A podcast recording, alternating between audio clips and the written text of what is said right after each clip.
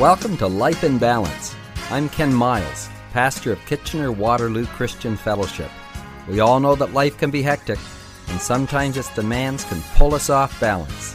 The good news is that God has given practical insights in His Word for keeping life on an even keel, despite the pressures we may face. This program is designed to help us understand and apply God's wisdom in our everyday lives. Good Thursday, everyone. We are looking at the fourth perspective of the baby that was born in Bethlehem. We saw the palace perspective from Herod that he was a king, the prophetic perspective from the angels that he was the Christ, the Son of the living God, and the people's perspective from the shepherds that he was a Savior. And presently we're looking at the personal perspective, and this is the perspective of Mary and her perspective of him was that he was an inward presence. There was a conception of life within her. This baby was part of her. He was growing within her and affecting every aspect of her life. Now, this is a perspective that is missed many times, but this is one of the greatest aspects of knowing Christ. You see, the other perspectives are more outward. He was a king. He came to set up a spiritual kingdom. He was the Son of God. He was God manifest in the flesh. This doctrinal truth is so vital and so important, but it is still outward from us. And the third perspective, that He was our Savior, is again so important. I mean, it's a matter of life and death, it's a matter of salvation but it is a provision that has been made for us that we can enter into by faith. But this final perspective is different than all the rest. This is not an outward perspective, it's an inward perspective. Mary wasn't looking outward on this child, she was carrying the child within her womb. There was a conception of life within her when the Holy Spirit overshadowed her and she became pregnant with Christ. We saw how this affected every part of her being. It affected how she felt and how she looked and how she walked and how she ate and how she slept. It dominated every aspect of her life. And so it is when we come to know Christ. We accept Him as our King. We accept Him as the Son of God. We accept Him as our Savior. But the final culmination of all of this is that He lives in us and He changes us and He transforms us. Just as much as Mary was transformed physically, Christ in us transforms us spiritually. Colossians 1:27 tells us that the mystery of all of this is that Christ is in you, the hope of glory. And so as Christians today, if we have missed this aspect, we have missed so much.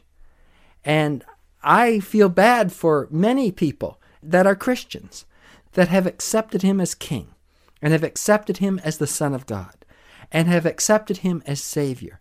But somehow they've missed this aspect that Christ dwells in them through his Spirit. I'm reminded of the story in Acts chapter 8 where Philip, one of the deacons in the early church, went down to Samaria and it says he preached Christ among them.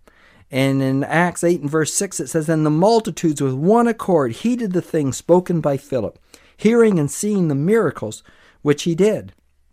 For unclean spirits, crying with a loud voice, came out of many who were possessed, and many who were paralyzed and lame were healed. And there was great joy in that city.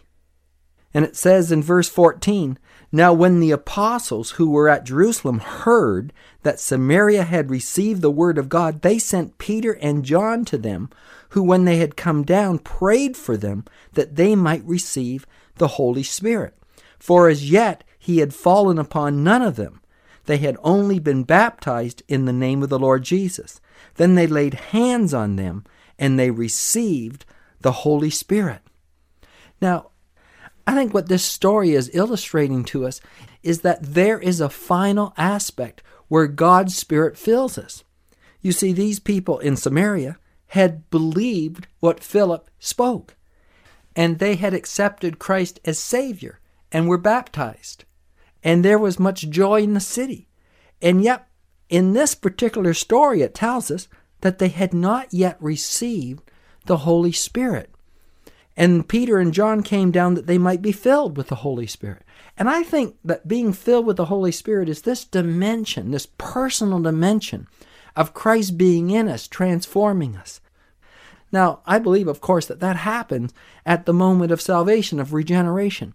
But to live in it, there seems to be a pressing in that we need to have in order to experience the fullness of it. Now, what is this? Well, Jesus talks to his disciples about it and tells them what's going to happen after his resurrection.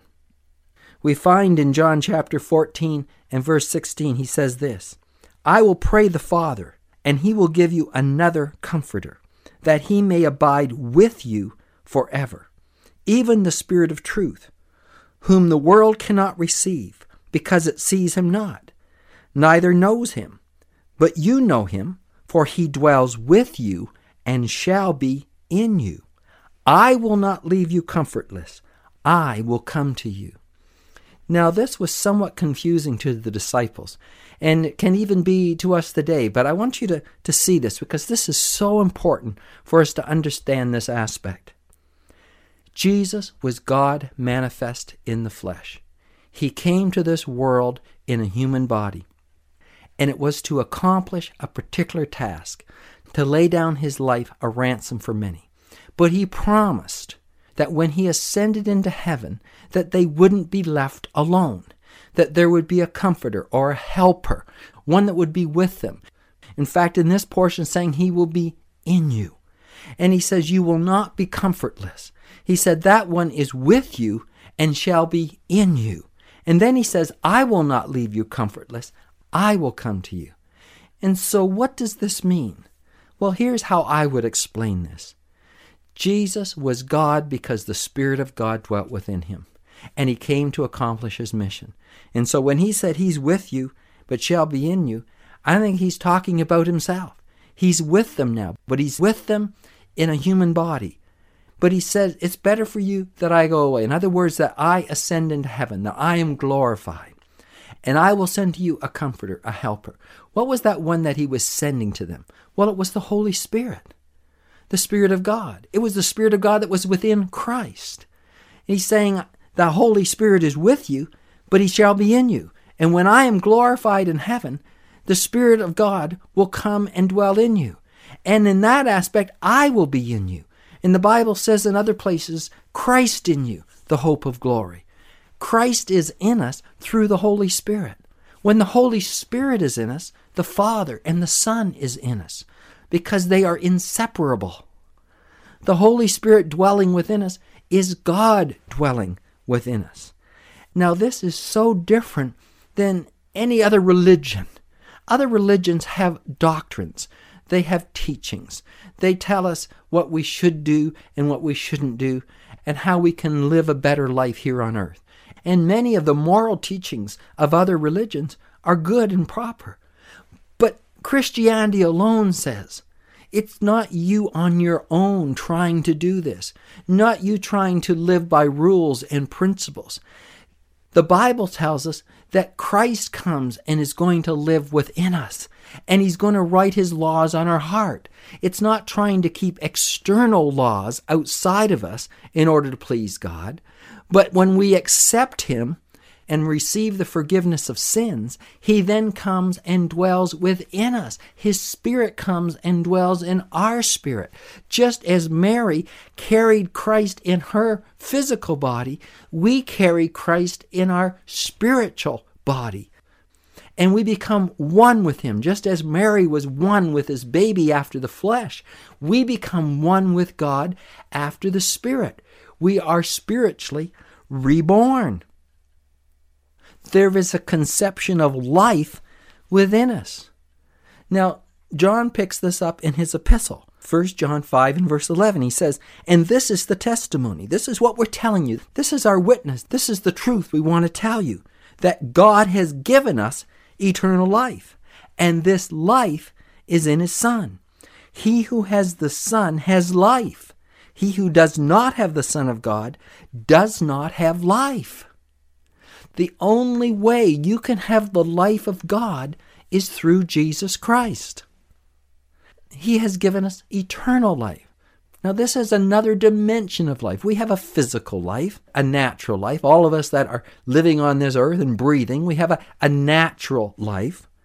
But God says, I want to give you a spiritual life, another dimension of life. And it has a quantity in that it's eternal or everlasting. We're going to be forever with the Lord. But it also has a quality of life. There's a, a better life to live. Jesus said in John 10 10, I have come that you might have life and that you might have it more abundantly. There is a quality of life that He wants us to experience. It's a life that lifts us above the downward pull of our carnal nature. It's His life within us. He writes His laws on our heart and He gives us an inward desire to do the things that we ought to do. Just as the baby that was within Mary caused external changes in her body, so Christ, when he is born within us, causes changes in our conduct, in our outward expression. Galatians 5 and verse 22 says, But the fruit of the Spirit is love, joy, peace, long suffering, kindness, goodness, faithfulness, gentleness, self control. This is the fruit of God's Spirit being in us. So it's not a matter of us on our own trying to be more loving, trying to have more joy, trying to have more peace, trying to be more long suffering. No, the Spirit of God comes in us. And as He grows within us, the natural fruit that comes from that is all of these aspects. And so, just as a tree could not produce fruit on its own unless it has life, a dead tree does not produce fruit. But when the sap is flowing through that tree, it will naturally produce fruit. And it is a growth. As the tree matures and grows, fruit comes and is produced. This is so vitally important for us to understand. This is the power dynamic of being a Christian. This is the personal aspect. It's not just outwardly what you believe, that is important.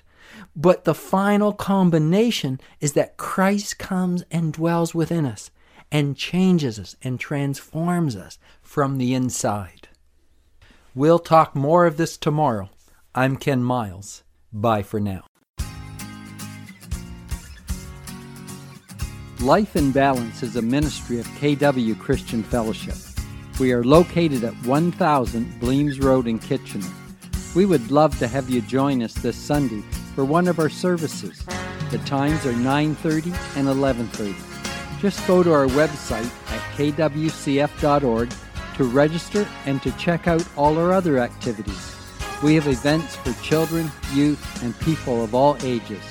Our mission is to connect people with God and each other so we may fulfill our purpose in life. Till next time, may God keep your life in balance.